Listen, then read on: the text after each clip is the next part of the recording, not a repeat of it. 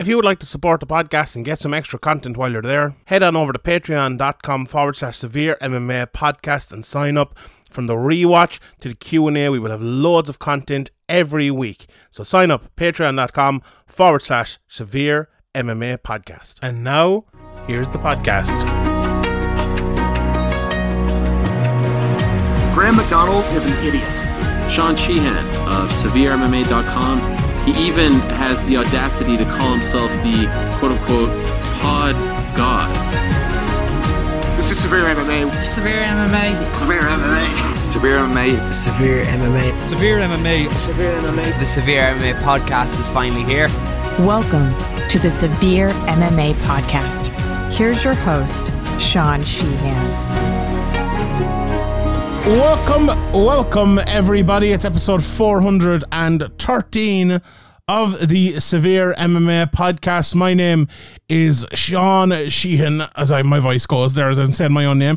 Joined today by the Brian Cody of Irish MMA Media, Ian O'Neill, as we look ahead to Cage Warriors. This is a Cage Warriors special. Cage Warriors double one's coming up, so we are an Irish MMA podcast. We decided to go full on and have a full preview for the Cage Warriors card. So I drafted in one of our trusty Owl Triangle uh, lieutenants to uh, to join me today to uh, talk about all about this, and we will get into that in a second. But we must tell you first about our two wonderful sponsors. First of all, Manscaped. Spring has sprung, and it's time to join the other eight million men worldwide who trust Manscaped by using the promo code Severe MMA to get twenty percent off and free shipping over at manscaped.com. Uh, I know Ian has been using Manscaped. I've been using Manscaped for a long time now, and it is.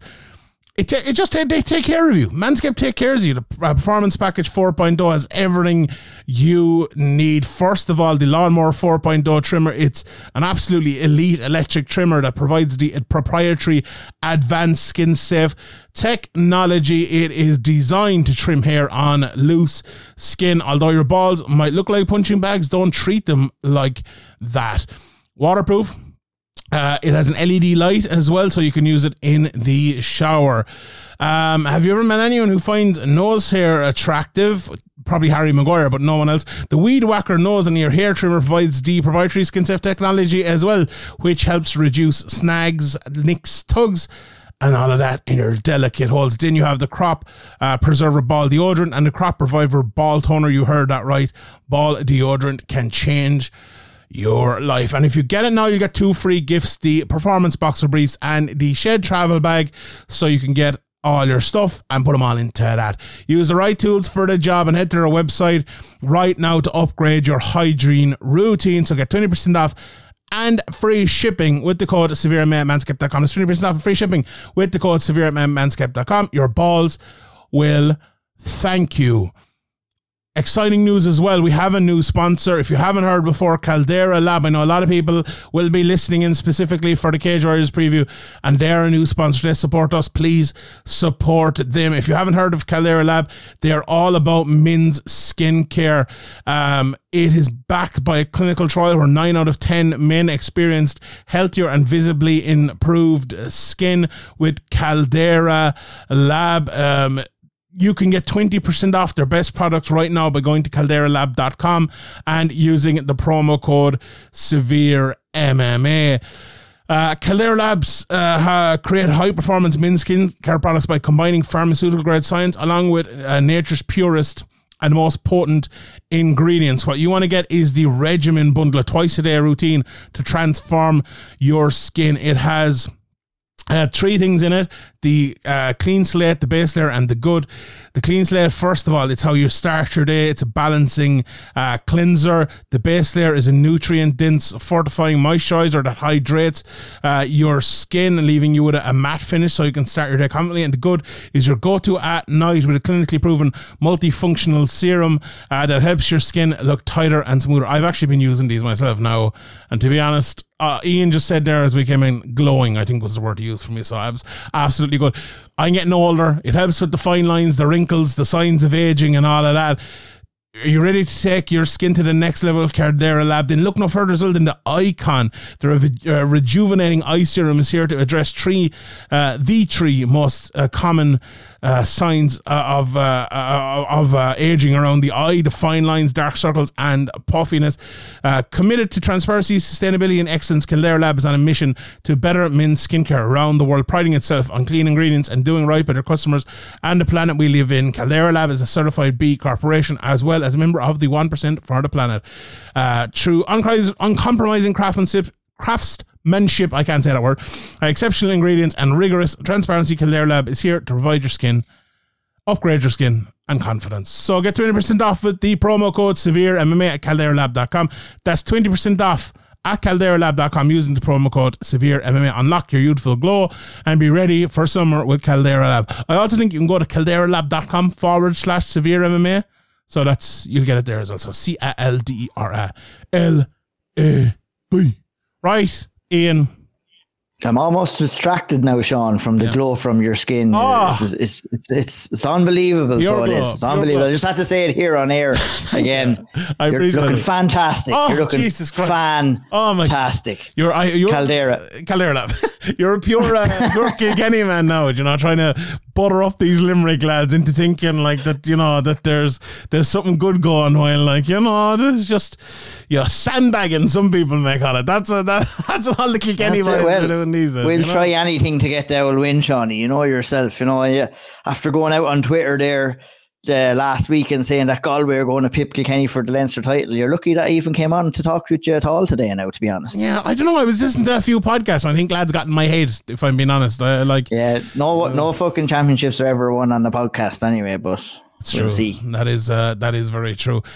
Uh, oh, well, you know what? We probably need to do like a, a hurling, uh, yes, state of the state of the hurling. Oh, Jesus Christ. That second captain's podcast, we were man Malachi Clerkin. He, so he goes like, um, do you know, they were kind of saying, "Oh, Limerick are very good and all." And he's like, "Oh, why, why you praising them? Why we don't need?" It's not like it's not like Messi at the Nou Camp ranting watching Limerick. I'm like, that's exactly what it is. Like, is it? Is it not? Like when I was watching Kilkenny back in the day, I was like, "Oh fuck, I wish Limerick would win." But I loved Kilkenny as a team, and I'm like, this is like watching Roy Keane, or this is like watching Zidane or whatever. These are the best in players in the world.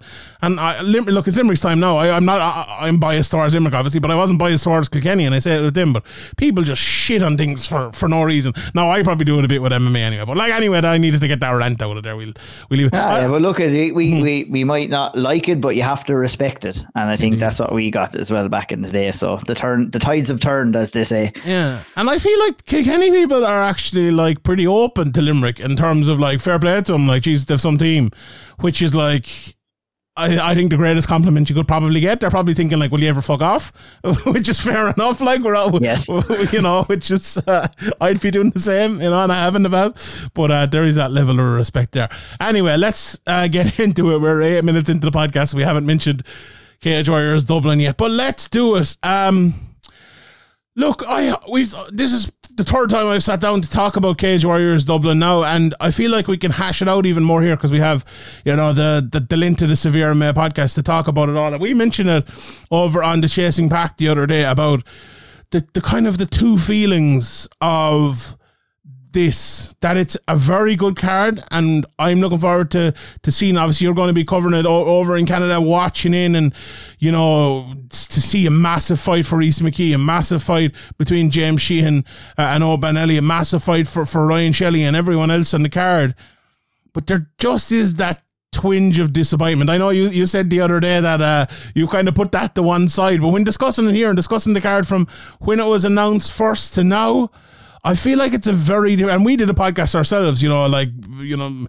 matchmaking a card. And look, it's a lot easier to do that sitting at home here than it is for Ian Dean to do it. Absolutely, but do you uh, okay? Here's two questions: Are you disappointed with the card, and do you think Cage Warriors themselves would be disappointed with the card? Um, am I disappointed in the card? As it's getting closer, the anticipation for me is definitely growing because there is lots of good stories um, um, uh, that could come out of a lot of these fights as well. Obviously, with Rhys at the top, and you mentioned James Sheehan, Ryan Shelley, and a couple of more um, guys who are like Takamandu making their his debut as well.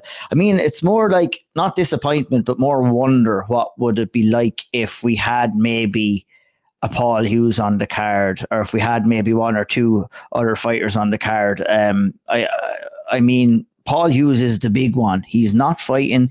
Doesn't look like he's getting signed to the UFC. So you know, I know maybe they probably tried to get him on the card. Maybe it didn't happen. Something went on behind the scenes. We don't know really yet. But all the talk that has been coming from Paul Hughes and from his camp has been they're waiting for the call for the UFC. That's the plan. They don't seem to have any eyes on Cage Warriors. And I think, you know, maybe Cage Warriors should have pulled off a couple of stops here, got the checkbook out, and tried to persuade Paul Hughes to come on this because we're we talk about this as being a good card and it is a really really good card but you're talking about next level even if you get even if you get Paul Hughes onto it you know and Caolan Loughran is another one that uh, I think you know he's fighting a week later over in Rome and that one was a little bit baffling to me as well whereas you know you could put that in as the co-main event and you turn a good card or a great card into a special card, you know, just with two extra fights. Um, but that being said, like, you know, we've had that we we we know what we're getting. I'm excited for it. I'm excited for Rhys. It's a big stage for him. The co-main event is unbelievable between James Sheehan and Oban as well, and I'm very excited to see Ryan Shelley. So the top three fights, top three or four fights, have title implications on them.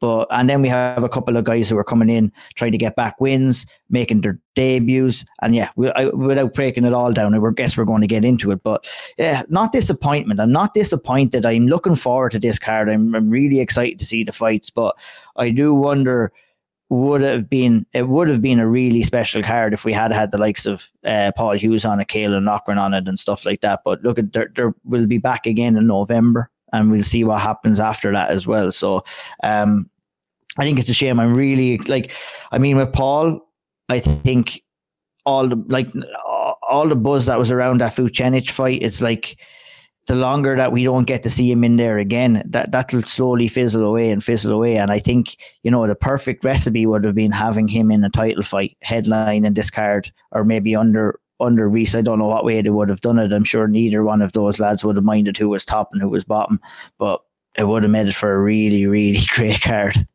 I yeah, I, I would tend to agree. I I feel like with Paul Hughes, right? And now, to be fair, um, and maybe by the time uh, this this podcast comes out, we'll have more clarification on this. But I think I think they did try to get Paul Hughes, and like I, I, I just think the closer we get to now, we're only what as we re- record this, only seven, eight days out from him.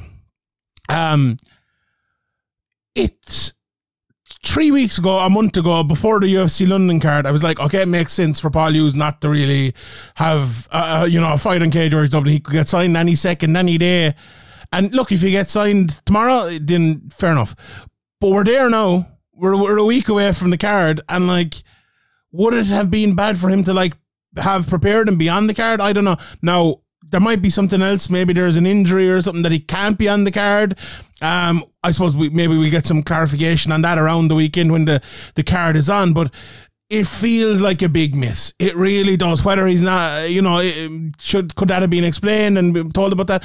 The Caolan Loughran one, hundred percent. Now I have sympathy with Cage Warriors. They need they need a fight for next week too. You know, they have an event in Rome. They need to put a fight on that. But Martignoni was the champion and like he gave up the belt and they're still they're still doing it. I I, I don't know. I just found that very. Uh, it's just made senseless. Kind of put a big Martignoni fight on it. Put a big Dylan Hazan fight on that Rome card. The Dublin card is the one where you need to sell nine thousand tickets, or you know I think they're only doing half the arena, so the the four thousand tickets or whatever it might be. You need to stack this card to do that. This is your hub. This is the biggest arena you're doing. This is the one to look out at. Irish MMA is the, the war, I suppose, going on at the moment because they have the 3Arena booked again for later in the year, and Bellator are here. Bellator didn't sell out the last time. PFL are coming. You know, it's very hard to see how PFL can even put on, say, a great Irish card with the, the level of talent that's kind of signed everywhere else. Um, but still, in all, there's so many tickets on sale for MMA events coming up this year in Ireland. And plus, in, what just over a month's time, Katie Taylor is fighting as well in the same arena. It's it's, it's very very tough. I I just I'm not. I, I, I think we are both in agreement that it's a very good card, but it's this could have been a mega card. This could have been a card we will remember for the rest of our lives with two or three title fights on it, like a coming of age for the best fighters coming through Cage Warriors in Ireland. We see two or three of them going to the UFC, and like best case scenario on Saturday night is one goes to the UFC. Like if every single Irish person wins, the only one going to the UFC probably is uh, is Rhys McKee. Like I think James Sheehan probably have to have another fight. Ryan Shelley would have to have another fight, and you know no one else is close at the moment. So that does tell a story a little bit now you know that's that's not us being negative. That's just actually like analyzing the card straight down because when we talked about this card first we were absolutely nothing but positive and we will be positive about it again here as we get into because there are some very very very good fights but it just feels like it's a little bit of a, of a missed opportunity for cage warriors to do a blockbuster never to be forgotten type of card. Like the problem like Bellator have done like one or two of them that were brilliant put on some brilliant fights but they've kind of you know, they have the last one wasn't great. The one before that was very, very good. And I felt like Cage Warriors had this opportunity to take advantage of that, and it's just not been done. Let's talk about um, the fights. And to me, there are three absolute blow away, massive, brilliant fights in this Rhys and Jimmy, James and Oban, and Tobias and Ryan Shelley. Uh, and I want to start with the main event for Rhys McKee and Jimmy Wallhead. And it's. Uh, the fight itself, Ian. Let's let's break down the actual fight itself. We can talk about the meaning for Rhys and the meaning for Jimmy and stuff uh, in a second. How do you see this fight playing out? Like I was watching a bit back of Jimmy Wallhead today, and like you know his nickname is, is Judo Jimmy, but he's Jesus be doing a lot of striking lately, a lot of knocking lads out, a lot of landing big big strikes. Will that be the way he fights against Rhys? Well, with the power Rhys has and the way Rhys fights? It'll be interesting to see. I think that's what makes this fight very intriguing. It should be maybe knockout Jimmy uh, Wallhead instead of judo Jimmy Wallhead, as you were saying. Jimmy. But, yeah, yeah. Well, look at he's been, uh, you know, he's kind of found a new lease of life, and maybe that's because he's just formed in his own head a pathway out of mixed martial arts, and this is his last run. It was a fantastic story. It was one of the stories of Cage Warriors last year uh, him coming in and winning the interim title. And uh, it was a fantastic and a very surprising win against Mateusz Figlak as well. That kind of got him there. Um, I do believe that Reese is going to have to probably play it safe, as is Jimmy as well. So, are we going to see a kind of a tit for tat ta- tactical battle, or will we see Judo come in and what he's been doing over the last two fights really is go in and go hell for leather and try and get the knockout early. Now, when you are dealing with someone like Rhys McKee who does have that knockout ability as well, but you know, Skabinski has it, Figlak has it as well. So maybe Jimmy is coming in here and he's thinking, I have nothing to lose here and I'm going to leave it all in there. And if he does come in with that attitude, I mean, we're going to be in for an absolutely crazy fight for however long it lasts for. Um, you know, with Rhys, um, we seen him playing the patient game. Uh, what I like to see from from Rhys was that we saw the patient game against Man, uh. You know, we saw him being that you know methodical striker, pinpoint, and then we got to see another side of him against Justin Burlinson, where it was an absolute dogfight, and he had his back against the wall at certain stages, and he went and he had to dig deep, and and he pulled that fight out of the bag because that was almost very close to being stopped. I believe in uh, the first round the second round when uh, when uh, Burlinson had his back and, and it was really close to being finished. The ref was taking a real close look. So Rhys knows that he has both of those performances, and, and Rhys has been in some dogged fights before in the past as well. But I think that those two fights showcase exactly what Rhys McKee is all about coming in here. He's prepared to ple- be, you know, I think Kiefer Crosby uh, explained it very well when he spoke with us on the Owl Triangle. It was like you can either be standing in the back and be the sniper, or you could be standing in the front line with the machine gun. And I think the last two performances we've seen from Rhys, we've seen him with the sniper and we've seen him with the machine gun. And it'll be very interesting to see how he comes out here and how he tackles the problem that judo Jimmy Wallhead is going to bring to him in this fight. I I expect Rhys to probably, you know, play it relatively safe early on in the fight and bring Jimmy into the later stages where he'll be able to pick him off with his jab. He'll be able to kind of pick his shots and dictate the pace of the fight, dictate where the fight goes as well. And I think the longer this fight goes on, the less of a chance that Jimmy Wallhead has of winning. And I'm very, very interested. That the first two minutes of this fight, I, am going to be on the edge of my seat watching because I, I have a feeling it's going to be absolutely hectic. I I think it'll be like that as long as it goes. It's one of those ones that two of them have so much power and like one punch knockout power that if this goes 25 minutes, it's going to be 25 minutes on the edge of the seat. But I think my analysis of this fight is the word you said there, picking shots. I really, I think that's what it's going to be. I don't think this is going to be Uh, from the start at least the most fast paced fight. I think it's going to be kind of as you you use the word methodical. I think that's the perfect word for winning, setting things up, bang, land a big shot, and then it could turn into that war if someone gets hurt because you know you get hurt, you go after them, they're going to go back after you. And bombs away then at that stage, I suppose. But I, I do think, like I, I you know, you were kind of saying that maybe it could go go a bit, little bit later, two or two or three rounds, possibly if it doesn't in the series, and I would agree with that. But I don't I don't see it going that way. I, I think this is one of those fights that's going to end in the first seven to ten minutes um, and maybe even earlier. Like I would not be at all surprised if this was a first round knockout because both of these lads will be happy enough to test their offensive ability and test the chin of their opponent. you know, both of them want to do it. I was I was looking at, at Jimmy Wallhead's record today, and if like if you look at it, KSW, Cage Warriors, Bellator, UFC here, there, everywhere. And 39 years of age is on a great run as the interim champion he is not coming around here to have uh, you know, to pussyfoot around, to, to not get into a fight. He's coming out here saying, look, if I lose, I might never fight again. If I win, I might defend it. If I lose, you know what, I might have a fight for fun again. It's it's very and you know we, we talked a lot about the analysis there maybe the other side of it is that like how much it means for both guys it obviously means an awful lot for jimmy and you know sometimes it meaning more can actually like work against you. Like, look, uh, we, we, talked about hurling there. Like, I'm sure when Limerick played Kilkenny in 2007, by God, it meant a lot more to Limerick that game than it did to Kilkenny. But who won? Kilkenny because they were the better team. They were, you know, they had the head on their shoulders and all of that, and they, they were well able to do it, even though they'd won, you know, their five or seven or 15 All Irelands or whatever it was before it. Sometimes that's just the case. The, the, the so I know sometimes it is the person who wants it more. You know, I'm not, I'm not, uh, I'm not talking that down at all, but but this, I'm very interested to see with this fight because you have one guy who's uh, the weight of the world is completely off his shoulders. He's at the end of his career. He's literally just he kind of said that. He's coming to Cage Warriors. I'm coming here to have fun. I'm I, I I'm in this position. I'm loving it. Whereas Rhys McKee is like I need to win this fight to get back to the UFC. This is the most important fight I'll ever have in my career until, you know, the next one and the next one and the next one that brings an added pressure. That brings a difference. What do you think of that? Like, how is that going to work out? Because, you know, we talked a lot of fights recently, even like the Izzy Pereira one. We talked about the mindset going into it, the Leon Edwards Usman fight, the mindset going into it.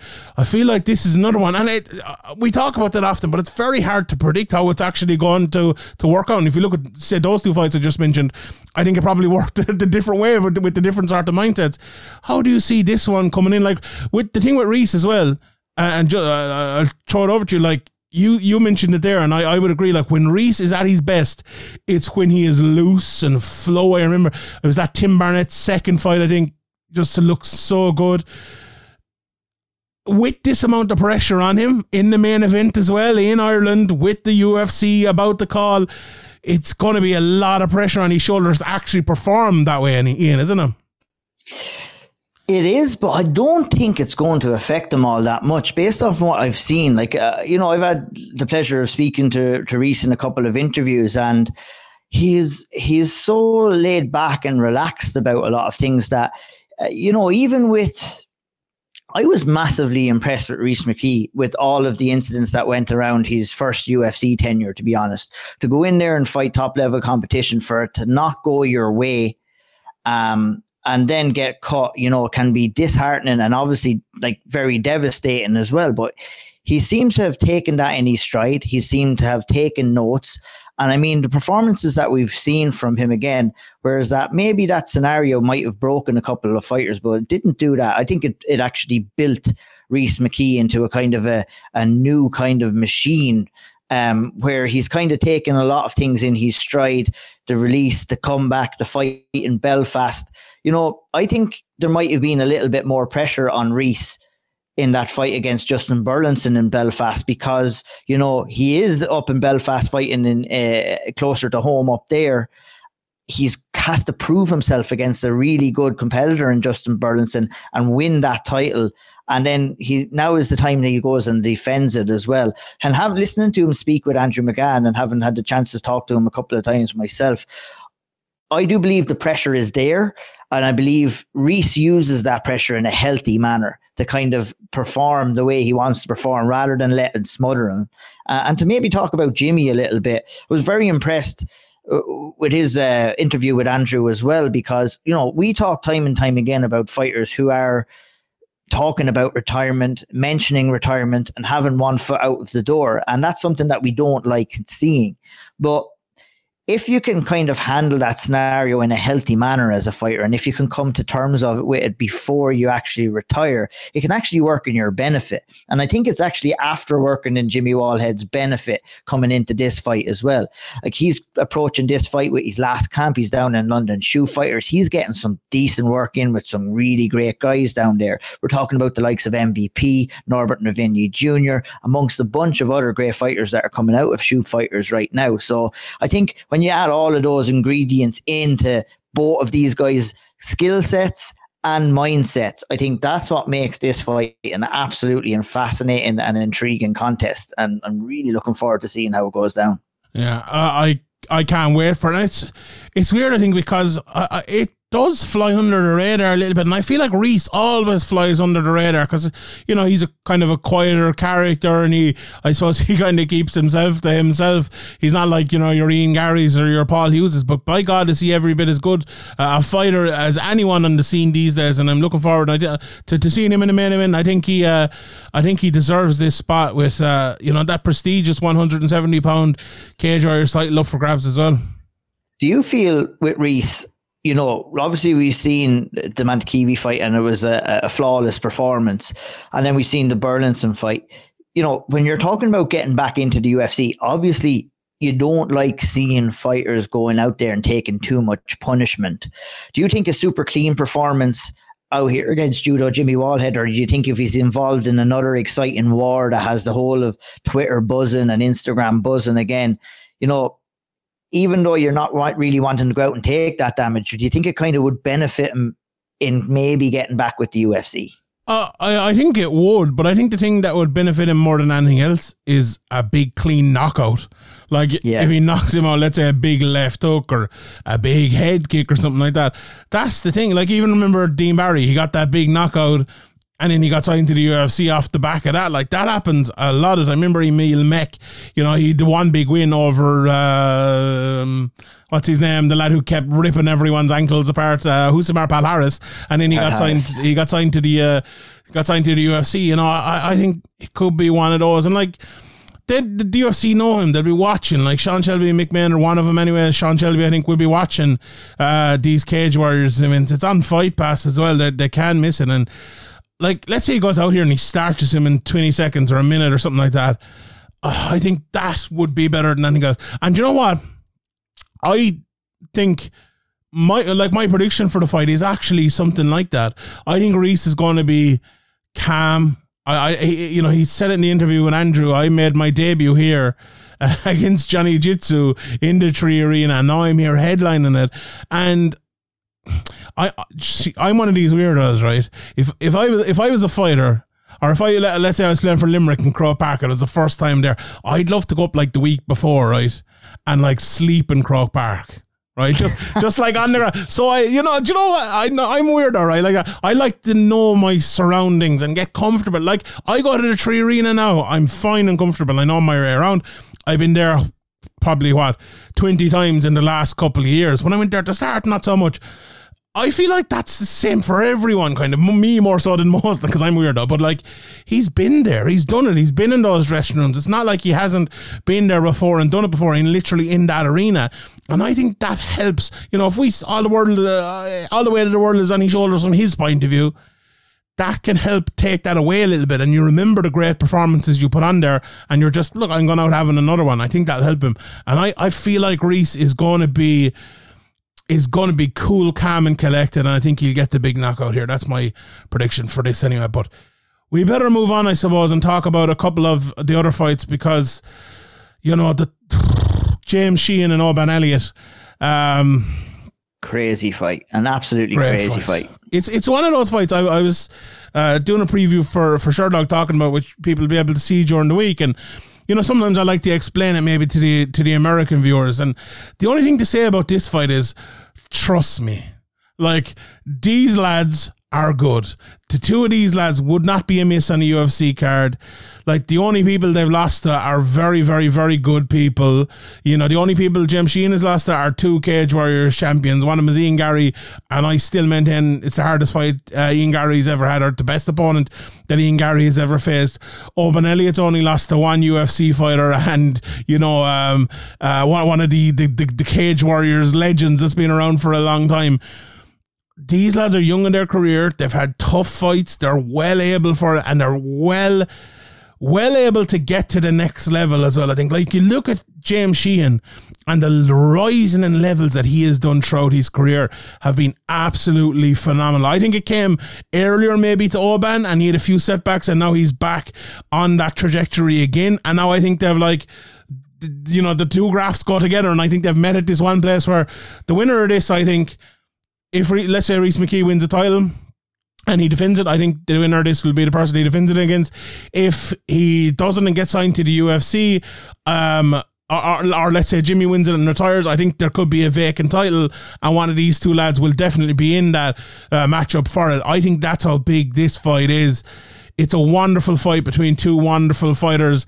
I, uh, I, I like I, I, I, I don't want to make a pick in this. I think this one is I, I I'm going to go with a draw on this one because draw. I really like both of these lads, but it's just a great fight, isn't it? At this level, I don't think you'd find another fight at 170 at this level with two two lads seven and eight fights into their, or sorry, um, eight and nine fights into their career anywhere in the globe with a quality as high as this.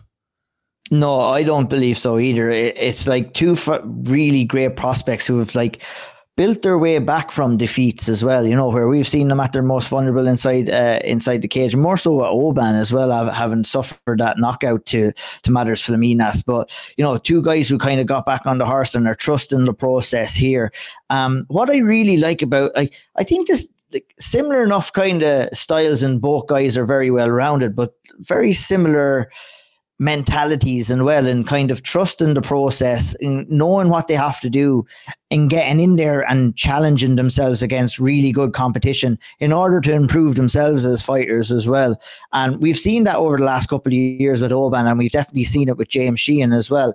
James Sheehan hasn't been defeated since his uh, uh, since his defeat of Ian Garry, and he's come in and he's taken on some really stern opposition. I think that win over Omiel Brown for James Sheehan is not considered a good enough win as it should be because Omiel Brown has been going in there and putting guys to sleep, 100%. and James Sheehan went in there and absolutely went toe to toe with him at times, fought smartly and took the fight down as well, which just shows his level of fight IQ. Uh, we saw the knockout against Figlak, we saw another knockout against Martin Cause, you know, and this all came with maybe short notice of replacements and everything like that, but nothing got James Sheehan out of his stride.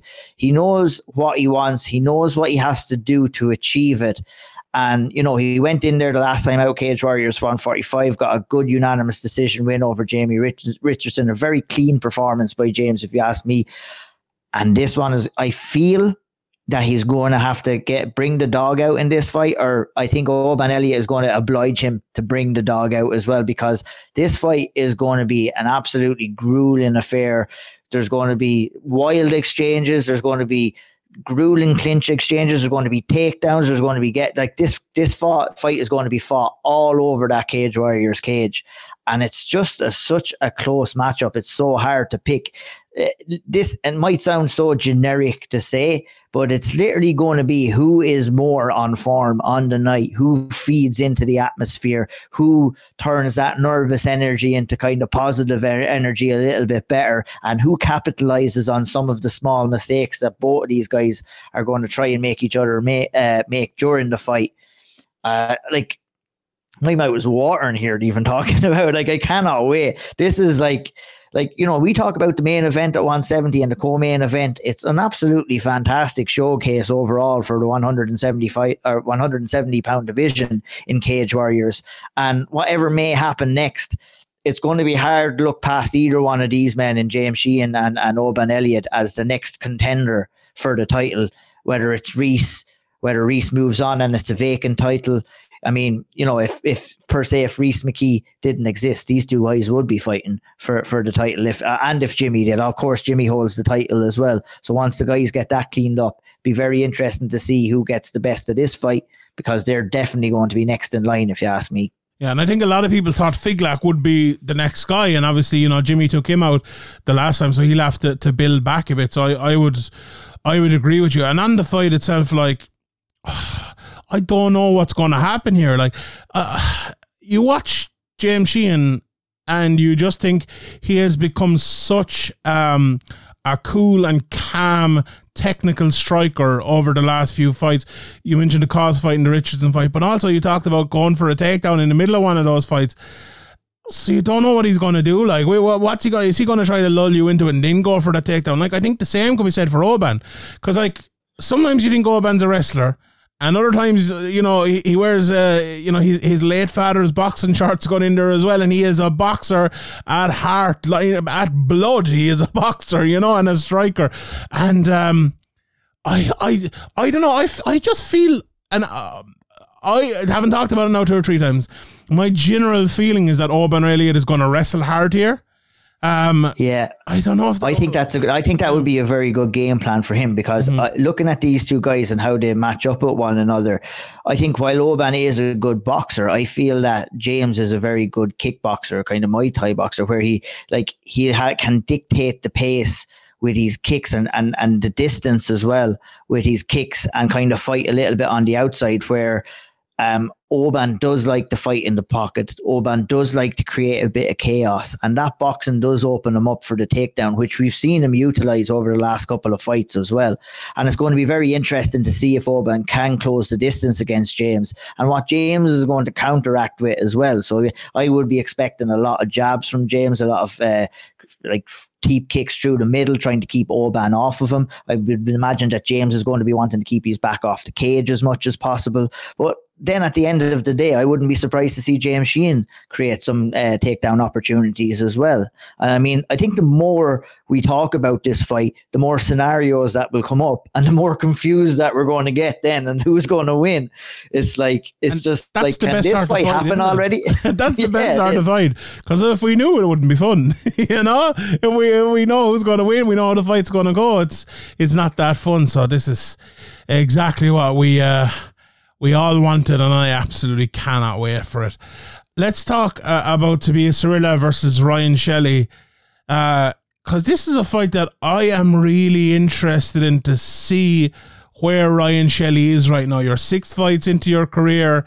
You're six and all. you know you've obviously had the, the big test against uh, Matthew Elliott, which was obviously a very close fight, and then you had Josh Reed and the massive step up in terms of name and madness, I suppose, when you're fighting Josh Reed, and you've passed all the tests. Even you know beating Liam Malloy as well, and Alexander Yankov, who's been around for a long time early in your career after coming through. Um, you know, you know the amateurs with only uh, only one defeat, I believe, to Solomon Simon, who we'll also see on the card, but. I feel for um I feel for Adam Shelley here, Ryan Shelley, even I oh, how many times am I going to do that next week? For Ryan Shelley, that this could really elevate him to the next level. Because if you beat Tobias Harila, there's only three people left in that division. There's Paul Hughes, there's Jordan Vucinic, and then there's Morgan Charrier. And what uh, will be that next step if you win this fight?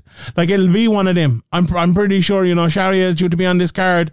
Um, uh, you know Hughes. We just spoke about that earlier. What's the crack with him? And Vucinic uh, they have announced him for the London card, no opponent or anything yet.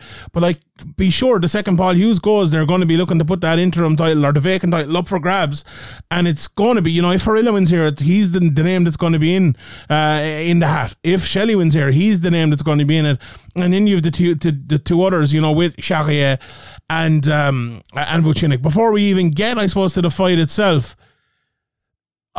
I feel, is this a bit early? Like uh, it feels like a lot of the Irish fighters are getting there very early, but for Ryan Shelley, it's it feels like he's done it quicker. And you know, maybe he's he's had a good uh, amount of fights, but he only debuted in, in 2021, I suppose. Had three fights in 2021, three fights in 2022, or was it four four fights in 2022? No, three fights in 2022. Yeah, so uh, yeah, six overall, and now he's he's here in 2023. So two years as a pro is that enough time to be getting in? Like James Sheehan has been around for a good bit now. Oban Elliott has been around for for a good bit now. Is is this too much too soon, Ian? I don't know. What do you think? I don't think I don't think it is really for Ryan Shelley. Look, at I don't think he has the time per se. Look, at obviously he's had a very sex, successful uh, taekwondo and and, and striking uh, career before he moved over to mixed martial arts. And look, at he came into mixed martial arts in, in the later years of his twenties, and he doesn't really have too much time to mess around with, to be honest. You know, James Sheehan came in relatively young, as did Ian Garry and stuff like that. So you have that little bit more time to develop. But it's that fact, but it's also the results fact as well, Sean. You know, with Ryan, you know, you, you get in there, you get a good win against Yankov, who's a who's a decent guy. Great win against Liam Malloy. I mean, Ryan Shelley's Cage Warriors run has been fantastic with the level of competition that he's fought. Obviously, he took one fight away on Cage Conflict uh, with Paula Vista, but you look at the Malloy win, the Jarive win, the Matthew Elliott win, which was a close fight, but he was massively impressive in that Josh Reed fight. Like Josh Reed can cause a lot of problems in there, and I think that um, Ryan went in there and just wiped the floor with him. And you know, for coming in um, as a guy who's known for his striking. He's got more submissions in his professional career than anything else. Three rear naked chokes out of six wins. So that shows the work that he's doing in there at Team KF with Chris Fields and Tom. You know, that he's getting that mat time in. He's progressing his grappling game as well and slowly developing into a very well rounded fighter overall. And I mean, what better of a guy to put him in there with to see how well rounded you are than Tobias Harila. Just a, a, glorified madman, really, to be honest. A very well rounded fighter, a guy who's going to move forward and push the action here. And I'm very curious to see what kind of game plan that the lads have come up with uh, to kind of compete with a guy like that. The confidence the confidence of being undefeated is one thing, but the confidence of seeing your opponent being beaten before can add to that kind of level of confidence that you're bringing in too. And we have seen Tobias Harila as good as all as he is. We've seen him beaten. We've seen William Gomis beat him on the back foot and stay out of there. And I can see Ryan Shelley doing that too, to be honest. And we and we've seen Samuel Bark come in there and fight fire with fire and put him out of there with knees as well. And I can see Ryan Shelley doing that as well. Um, I'm very curious to see if Tobias Harila does initiate the grappling. Uh, how Ryan uh, uh, does he get comfortable with that? Does he accept it, or does he want to try and break away and win this fight on the feet? Because I do think that that's his easiest route to victory. Is kind of picking him apart. I don't. I think you're you're playing with fire a little bit if you're going to come in there and, and kind of fight like Samuel Bark. Samuel Bark just came in there and said, "Fuck this! I'm going at, at this guy." And it, was a great fight. There was a lot of, you know, Samuel Bark had had testy moments in that fight as well. But it was the knees and the clinch, and maybe that's the weakness in Tobias Harila's game. Maybe maybe Ryan can, uh, has seen some things, maybe Chris is seeing some things, and maybe they can take advantage here. But I, if I'm if I'm the lads and, and you know, my assessment on the fight, I'm looking at that William Gomis fight where Gomis fought on the back foot. You land your strikes, you get out of there, you don't let Harila get too close, and you just pick him apart for three rounds. It's and the Kiefer Crosby thing again, isn't it? You're either the, the sniper or the hand to hand guy. Like that's exactly 100%. it. Uh, uh, and you know what? I, I I was just about to say it before you said the exact same thing. You're 100 percent correct. I think Shelley needs to have been a both here because we, if you just try to do one thing during the whole fight, it's going to be very hard to do that against a guy like Harila. Now, Gomis was able to do it, but Gomis. I don't think there are many fighters on planet Earth who could do what Gomis did that night, to be honest. And Bark is like a world class kickboxer. I remember previewing the, the that fight with Brad uh, before it happened. He was like, just watch out for this guy, just watch out for this guy. And then we, we, we watched out and we saw what happened. So I, I don't think necessarily Shelley is as good as Bark at doing what he did, or as good as Gomis as what doing what he did, but he might be able to do a bit of both better than the. T- the two of them could do a bit of both. Like I don't think Bark could necessarily fight the way Gomis did, and I don't think Gomis could necessarily fight the way that Bark did. But do you need to be kind of that specialist to beat a guy like to be a Cirilla? I suppose what we're going to do is what we're, we're going to find out. The, I agree with you as well uh, about the, and not necessarily even on the ground. You know, you said accepting the positions. Uh, look, I, my the biggest frustration I've ever had watching MMA is watching Anthony Pettis, and the fact that he always, or at times anyway, at like ninety percent of the time, uh, accepted like walking on the back foot or being walked down and it lost him so many fights. Now he also was like, I'm really happy to fight in any position, and it won him a lot of fights with guillotines and stuff like that. But you cannot afford to do that against Tobias Harila. You know, we heard after the Matthew Elliott fight that, you know, and you know, he won the fight, so, you know, okay, we can decide whatever way we want about that. You know, uh, uh, Chris Fields spoke about it, like he was happy to fight on the ground because he knew the criteria and he was landing shots.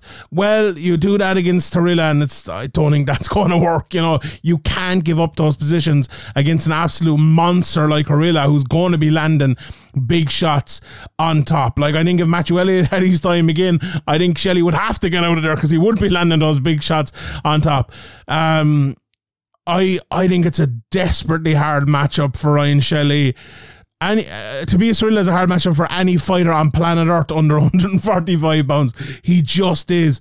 But like I, I'll say it again, if he can pass this test, Ryan Shelley, no matter how he does it, I think we're talking about a next level type of movement after this, and I think everyone will, in Ireland will be very, very, very excited if he can pass this test and move on to the next one because it's only uh, it's only bigger from here.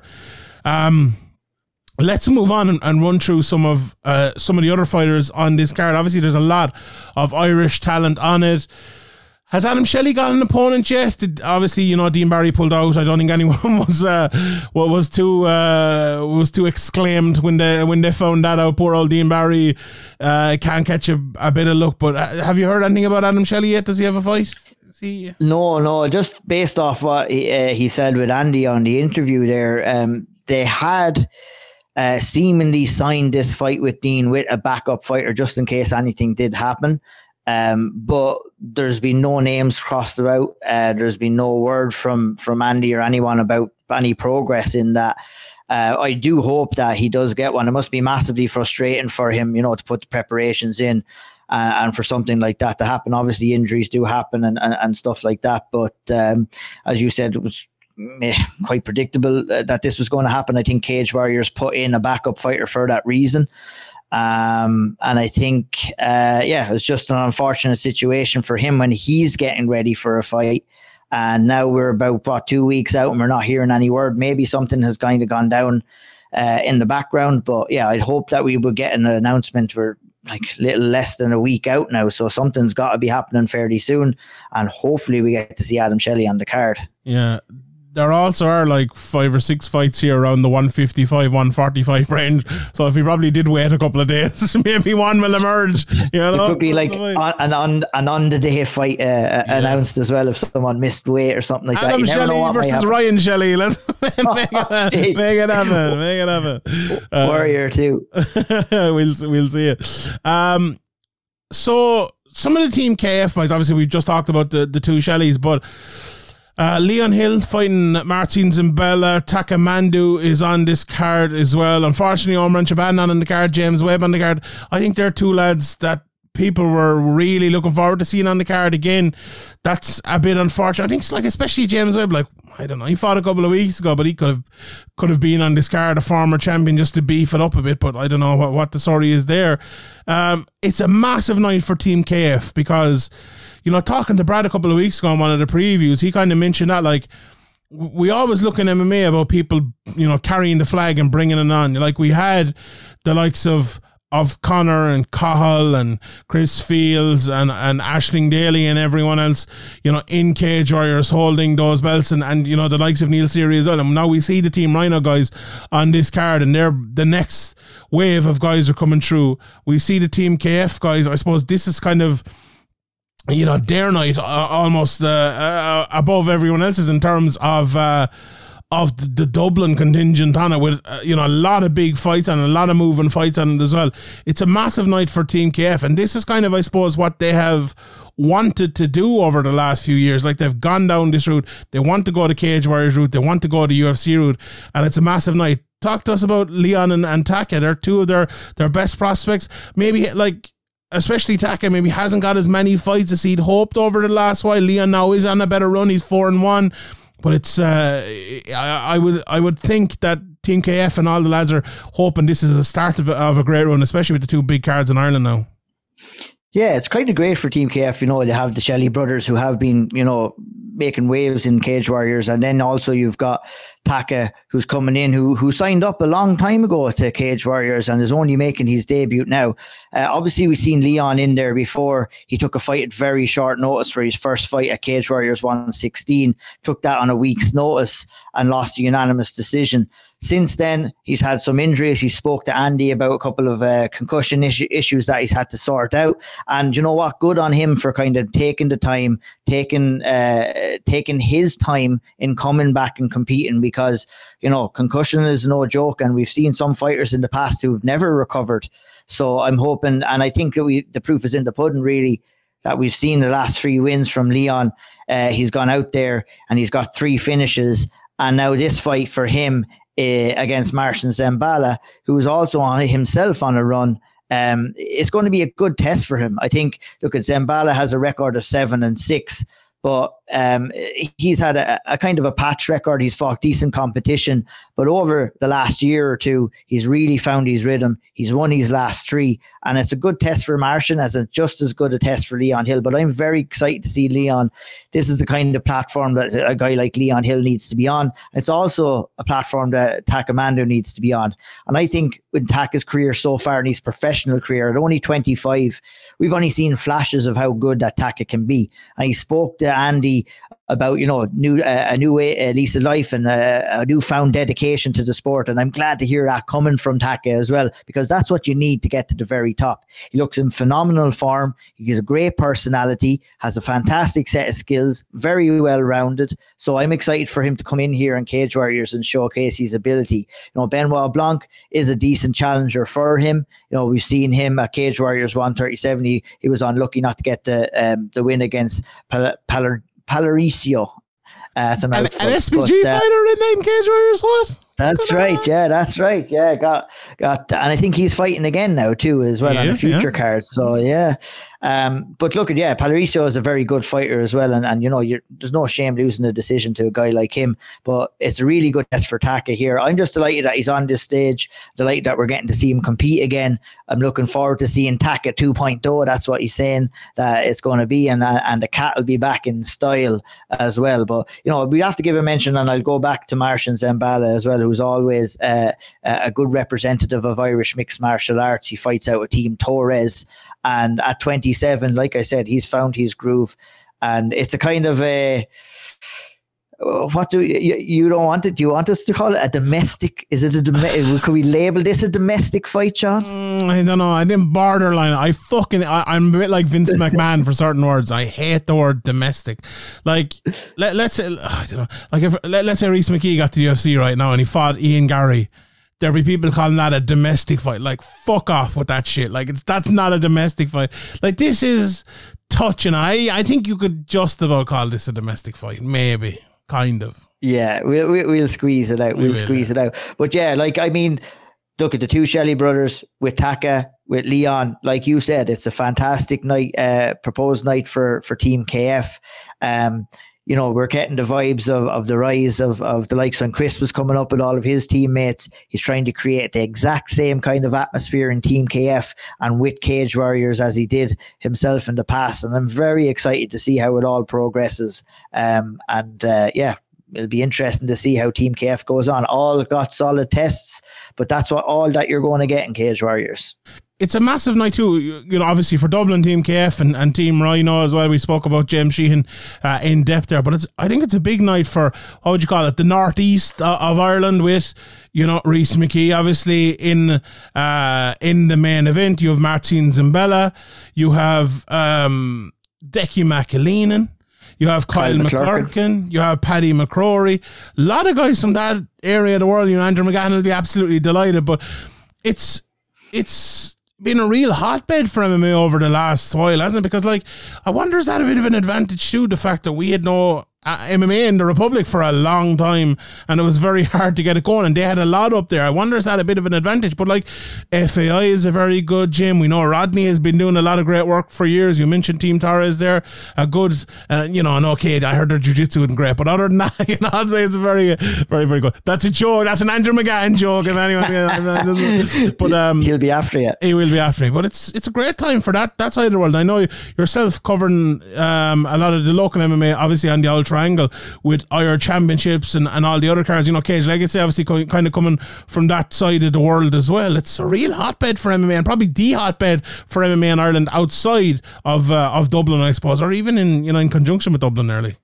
Yeah, hundred percent. Like hotbed is the exact word that you should be using using there. And you know, you mentioned Paddy McCrory. Um, I'm very, very excited to see him coming in here um, after the performance that he put on. Look at he lost to James Webb, but you're coming in at this early stage of your career and you're putting on a, a performance like he did against the former middleweight champion in Cage Warriors, losing a unanimous decision and almost had him out of there in round three as well. So I mean, number one, it takes balls of steel to come in there 25 and take on a fight at that like that at short notice. And you know he would have gained massive, massive uh, lessons from that. He gave a great interview with Andy up at FAI, and he's definitely one to look out for as well. Kyle McClurkin the same coming out of FAI. Um, you know he hasn't had uh, things go his way. I obviously lost to Christian Leroy Duncan last time out, um, but picked up a couple of great wins before that uh, as well. Um, and I feel um, you know he's going to learn a lot. Like it's there's no shame to, that, that like losing to a guy like Christian Leroy Duncan who's gone on to the UFC now. So I think for both Paddy and for Kyle coming out of team uh, FAI or, or, FAI Ireland up there in the north, I think is uh, you know two bounce back performances, two good chance to get back into the win column, and I'm very excited to see that as well. You also mentioned Team Rhino, Adam Darby coming back. He'll be looking to kind of respond after his first defeat as well. Um, and I think, uh, you know, he's going to learn a lot of lessons from that knockout. Um, look at, I mean, what lessons can you learn? I'm not too sure, but I mean, he has know, all the got, skills, doesn't he? Like he has the size, the jab, and the power. He just he got tough one. Yeah, he got like just got clipped early in that fight, and sometimes you know it just proves. Sometimes if you're not fully turned on from the start, bell, these things can happen, and you know we see those kind of uh, things happening early in people's careers. But like I always love, and we mentioned three guys who are coming back in off the back of losses there, and Paddy and Kyle and Adam Darby as well. To me, right, what gets me excited as a guy who watches mixed martial arts is what we're going to see next. Because when a guy loses a fight, it it it completely molds their thinking, it molds their training, it consumes them, and it turns them into a beast uh, sometimes as well. You know, it's very hard to stay undefeated in mixed martial arts. And I always get excited. You know, we always revel in the undefeated streak. But what I enjoy most is watching a fighter come back from, especially their first loss of their career, where they really reassess stuff and I'm very excited to see Adam coming back, as I am with Paddy and the same with Kyle as well.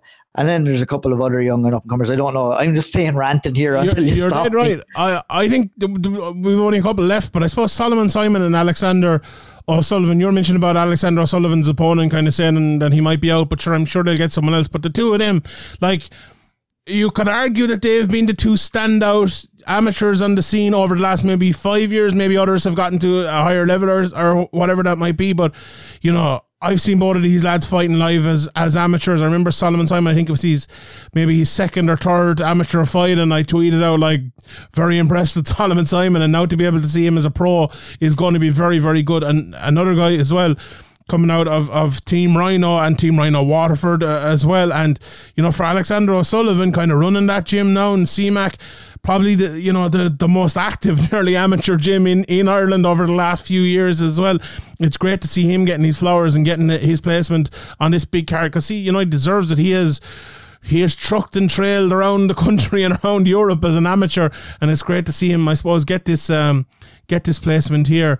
Um, a, couple more. We didn't touch on Decky much, but like Decky McAleenan is a guy who was close to the title contention a few years ago, 155 down at 145 now. Uh, I don't know much about his opponent, uh, Wasi Adesina, but Cage Warriors always have been high enough on Decky. He always brings it. You know, it's always fun when you watch Decky fight. And you know, it's Decky in his IR championship as well, isn't it? He's doing, uh, you know, he's involved in MMA, I suppose, all the time. But you know, I can't forget about Decky's fighting as well. It's a big fight for Decky, but also Ryan Curtis. Those two lads, I think, are the lads that are you know, a couple of wins, and I, I, mentioned it earlier. There aren't a lot of people, I suppose, outside of the top three fights on the precipice of maybe moving up. A lot of lads, you know, young and will need three, four, five fights before they get into that talk. But Decky and Ryan Curtis are two guys that are like they've been around for a while now. Maybe they've got unlucky at uh, you know at times in their career. Definitely with Ryan Curtis getting so unlucky with injuries and all of that, but those are two lads in the middle of the card that I think a lot of fans will uh, come out for, especially Curtis. Like he used to have an unbelievable fan base uh, in Ireland, and I think he's a very good ticket seller as well. So the two of them lads, a big night for I suppose the the you know the how how would you say that? The kind of the, the, lads who have been around and just trying to look for that, that opportunity trying to get that break for a good few years now and it just hasn't worked out for them yet. But you're always you always have that little bit of hope for the two guys because they're you know they um not to stick them together or anything but like just they have that quality. I think, especially Curtis. I think a lot well, of people talk. guy is looking for a career resurgence, that's really, it, yeah. in, in, some ways, and that's that's what I would label uh, with Ryan and with Decky as well. Two guys who've been around for the longest time as well. And you know, Ryan got into the Win Colin McCage conflict eighth um, last year as well. Uh, he lost had previous lost to Tom Creasy and Amir Albazi as well, and uh, and I believe uh, Amir Albazi has gone on to fight in the UFC now and is a very, very good fighter. So, I mean, it's not as if Ryan had been losing to, to bad quality guys, but he's back. He's up in FAI. Um, um, now he's doing his thing up there as well. And I'm excited to see him. Like, I mean, you know, I think this is the perfect move for a guy like Ryan Curtis, where you're going to go in there and you're going to get nurtured as a fighter by the matchmaking of Ian Dean. Like, I think the, one of the biggest things that Cage Warriors have going for it is the development of fighters, because Ian Dean knows the right matchups to make at the right time for every particular fighter. And he makes it look easy, but that is not fucking easy. I don't care what anybody says. So now Ryan Curtis finds himself uh, in Cage Warriors, and I'm excited to see him progress and see how he gets on look at he has a tough test on front of him, and Nicholas LeBlanc, he's going to have to be at his best.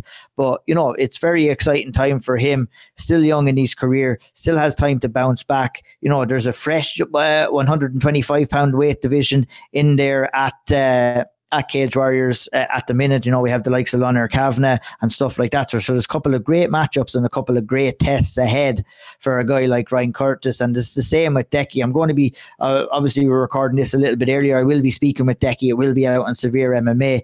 Uh, always a good chat engrossed in MMA is, and and uh, with Ur Fighting Championships, he's doing a fantastic job in matching some of the young and up and coming fighters, while at the same time balancing it out with his own career. Look at it was the scary knockout that he had against Tobias Harila. I think the circumstances that surrounded that fight didn't really give Decky the ability to showcase his full abilities in there. Took the fight at short notice, took it at a different weight class than he was originally planning. But he's back down in the featherweight division now. Uh, like you, I don't know too much about Iduwu. Um, I, I, I will have to kind of look at some some some tape as you look at me strange from saying it. I think I did. Hope I didn't butcher his Oh, name. I, I think we're looking at two different lads. Isn't that Wasi Ade, Adeshina he's fighting? Uh, What is it? I, I'm I'm looking at uh, I'm looking at Iduwu on on on Sherdog.com here. So we're gonna have to come talk to here. you. I don't know what's gonna. He's fighting someone anyway. I don't look. I, I think we can. Are you looking at someone different? I don't know. I don't know what I'm looking at. here. I uh, look. I think we can say with a, a good bit of certainty that some of these fights will probably be different by, by the time you're listening to this, or by the time We'll have- like Wednesday. we'll have to come on and do another preview show on the Friday before. show. The, the one last thing though is kind of the, the Joker in the pack here, and the Morgan Charrière who's due to fight uh, Pedro Coleman. Um, look, outside of opponent, we, we can forget about that for a second. But Charrière, you know, we, we spoke earlier about the 145 pound pitcher and uh, about him, but like the thing here is, I wonder how many people are going to be traveling to see Charrière. Like, could we have a big French contingent here? I, I think that'd be absolutely class if we did have that. You know, we saw with KSW a few years ago the uh, the madness of the Polish crowd there, and I think the Irish crowd mixed with that. Although walking out afterwards was a bit iffy, but uh, during the night it was it was absolutely class, and I think the French might be a little bit different. Um, but I think that'd be class, and just to see Charrière as well, uh, you know, he's one of those fighters uh, like Vucinic or like Hughes or whatever that you want to uh, you want to see fighting. You know, one of the best fighters uh, in cage warriors, and you know, I think without a shadow of a doubt, nearly their best division, maybe 170 as well, but 145. No, I think it is 145. I think they're smashing fighters in that division, so it'd be good to see Charrière as well. You never know with Charrière though. Fights, you know, they tend to fall out a week or a, day or a minute before he stays to fight. You know, with Morgan Charrière, uh, Dean Barry, fucking Ryan Curtis, all on the same card. What could possibly go wrong? Dean we've one down, we've two to go nearly, but no, no, touch wood, that's not going to happen. Don't mind jinx any of it, don't jinx it, don't jinx it. Already jinxed it. Right. Is there anything I've have I left anything? Ian, I think I think I have got it all. I think uh, I think I've gone through it all. But look, it's You're all set for the trip up to the big smoke now, Sean. Your favorite place in the world. I am. I, I'm only going for the one day because the media day is already done. Shout out to Andrew McGahan for heading down to to us for that. And we like your yourself and and uh, and uh, Andy have done a great job with some of the interviews. I might even have an interview myself up by the time this comes out. Uh, I never say when I'm interviewing someone because it, you know, they always fall out. So we'll see. But uh, yeah, I'm looking forward to it. It's kind of snuck up a bit. It I, I think it really has snuck up a bit. On, I think on everyone. But if you're listening to this and you know you're around Dublin on Saturday night, there are tickets available and it's very fucking cheap. And it's also one of those ones, right, where I would nearly be certain that there will be one person off of this at least who like goes on to have a top career in terms of being a cage warriors champion or going to the UFC or something like that. And you can always you can be like me there saying, Well, you know what? I saw Solomon Simon as a 2 0 amateur and now he's a pro. Or, you know, I saw James Gallagher fighting as an amateur. Or I was there for, you know, the I, I, I was there for Rhys McKee's first fight in the 3Arena and now he's their headline and I'm gonna be there. I was like, you know, you can be one of those pricks like me to do that. I was in the Helix that night for uh, the the Cage. Warriors. Were, were you there? I was not there. I, Oh, I, I, uh, my cousin Mick Brennan, I think, fought on that card, and I chose not to go up, and I was raging. And I watched it on the telly at home in the local pub. I chose. uh, That's why I'll tell you the truth. I chose to go on the beer for for What New was, Year's was it on. Ma- MMA Junkie at that time? Was it, or what was it on? I thought it was. I think they showcased it on. I think it was Setanta? Setanta Sports. Maybe. Yeah, I watched it on Setanta Sports. I'll never forget it. Jeez. Mm-hmm. Um, but yeah, it looked like a madhouse there. I wasn't. I didn't have the pleasure of being there. Um, with the rest of the fifty thousand in No, attendance. I, I wasn't there either. I was at the ones the Shea Mills Cathal Pendred one, the Neil Seery one where he uh, almost got head and arm choked by uh, what was your man's name? Can't remember. But yeah, was that them ones? Those Helix cards were really fucking fun. It'd be great to have something else.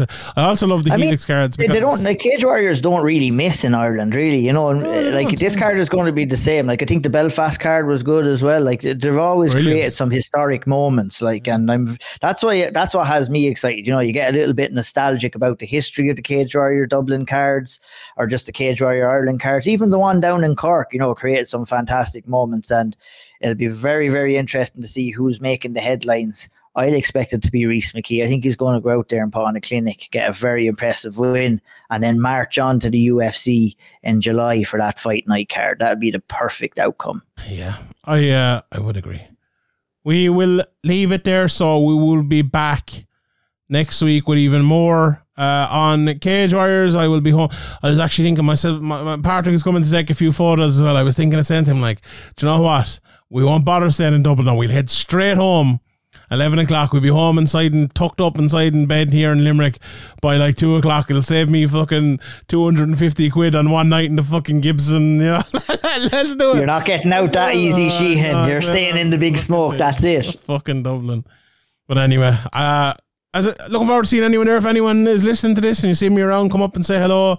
Uh, I don't think it'll be as mad as usual. So uh, you know, if you see any of us around, especially if you see Graham, like say hello to Graham because you know he's he gets a big head in these things and also we will, uh, yeah, looking forward to seeing you all there and looking forward to seeing the fights up close and person as well. And I, I usually feel bad saying that because I'm like, you know, poor Eileen, he doesn't get to see the fights and all. But now you bastard, you've better fights than us coming up, going to Yeah, I get, I Vancouver get, I get my, I get my chance in the sunshine there yeah. fairly soon now. Hopefully, fingers crossed. And then, uh, look at, I look at it is tough. I'd love to be able to be there, but look at the way it works. It works out quite well for us behind the scenes. Get to do all the things, set up all the interviews, put them out there for the lads. They always do great work there. Check out all the great work that's happened before here as well. Andy's talked to almost everybody on the card. We've had a couple of people on the Owl Triangle. Shawnee's talked to a few people all over there on Severe MMA. Hit the subscribe button. That's it. And also this week, if you're listening to this and you're like, oh, where's the UFC uh, talk? Well, Ian and Harry will have it out this Tuesday. Uh, on uh, a yet to be named news show, obviously, you know, if people haven't he- heard, uh, Spencer Kite uh, has uh, has parted ways. I fe- I feel like I'm announcing a fucking a managerial sacking here or something. But that was it was you're a like new, Jim. You're like Jim White on Sky Sports here. Breaking news. Doo. I need. Oh, I need one of these. Hold on. Do I have it? Can I? No, I can't do that. That's going to get taken off YouTube. But I'm going to leave that there anyway. But um, yeah, I, I- Spencer put it out there during the week that um, you know. It was obviously, you know, a tough transition over, and uh, he's decided, you know, to, to go back to his Substack and do his stuff there again. I wish him well. I think we'd love to have him back on as a guest and stuff down the line as well. We had a great time with Spencer, and it's very unfortunate that it didn't uh, it didn't work out. And obviously, um, you know, we I think it's it's an opportunity now for for you know some of the lads as well to, to take up uh, uh, some of the content as well. And I, I know you and yourself and Harry are going to be doing the uh, the post fight analysis coming out from the UFC, like uh, uh, you know we have been doing over the last while. And uh, I think it's a show that's really needed because myself and Graham come out on a, a Sunday morning. You know, we mightn't have got a chance to watch it back totally. We're talking about maybe the biggest storylines, whereas you're going to concentrate more on the tactics and the, the technique talk and all of that. And I'm uh, I'm really looking forward to uh, to seeing that. So if any anyone out there has any ideas for names or anything for that show, let us know. Will the audio will be up on our Patreon? The um the show will be up for free for everyone on YouTube as well. So I'm uh, I'm looking forward to seeing that. You're, I'm, I assume you're looking forward to starting that out now, Ian. You are. Absolutely. First of all, definitely go over there and uh, support Spencer's work. It was great uh, doing the bits and pieces with him over the last little while, and we do wish him the best. Great guy, and definitely go over and support his stuff on the keyboard Kimura on Substack. And yeah, me and Harry will kind of get in there and get down into the nitty gritties. Honestly, I don't think there's anybody that's more capable of technically breaking down uh, a fight quite like Harry Powell. It's fantastic, and to be a part of it and to help him do that, and to share some of my own opinion as well. I'm really looking forward to kind of taking up that mantle. We'll preview the UFCs when they're happening. When there's no UFCs happening, we might look at other fights. We'll always be looking to bring you a show every Tuesday. There, we're going to keep that slot open, and I'm very looking forward to it next week. Beautiful. The, the the preview show, now meet the review show. So we're all we're coming at check, you. check out one more plug before I go. I'm some man for the plugs. Go on. Owl Triangle on Wednesday. We've got don't them pricks. Don't never like them. Owl Triangle. Check that shit out on Wednesday. We've got two big, big guests in the works there. I like you. I'm taking your advice. Don't was do the it. One of the, it was it. one of the best advice that you ever gave me before I started doing this is never say what's going to happen unless you have it in the bag. I, so, I, I have a guest on tomorrow for Sherdog, and I haven't even told Sherdog who I'm getting. I love it. But yeah, check out the Owl Triangle too on Wednesday on the on the YouTube channel and everywhere else as well. Um, I'm looking forward. I'll be there. We'll be getting the lads' opinions on Cage Warriors and everything like that, and uh, we'll have a few guests on to talk about the fights too as well. Non-stop, head to toe, fingertip to fingertip. Severe MMA has you covered with a lovely big hug all over, and we'll never let you down. There's some other people that fuck off for five years and then come back and try to tell you that they're they're they were I was the first one there. I've been covering MMA for. We've been here all the time, and we're never gonna leave you. You know that. You can rely on us. And uh, Severe MMA have got you covered, and we will continue to do it from here until perpetuity. Thanks everyone for listening. Click the subscribe button. Fuck the rest of them. Up Severe MMA, up Limerick, up Kilkenny, and we'll see you all next time. Yo.